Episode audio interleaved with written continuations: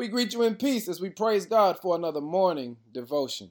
Family, today's focus is spiritual rest. When you get a chance, read 1 Corinthians chapter 1, verse 30 says, It is because of him that you are in Christ Jesus, who has become for us wisdom from God. That is, our righteousness, holiness, and redemption.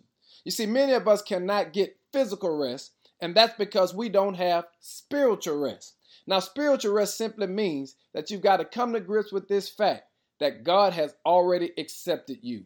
You and I are already good enough for the Lord. And when we recognize we're good enough for God, we will stop trying to work to prove ourselves to God and others. You see, whether you're right or wrong, God has already accepted you.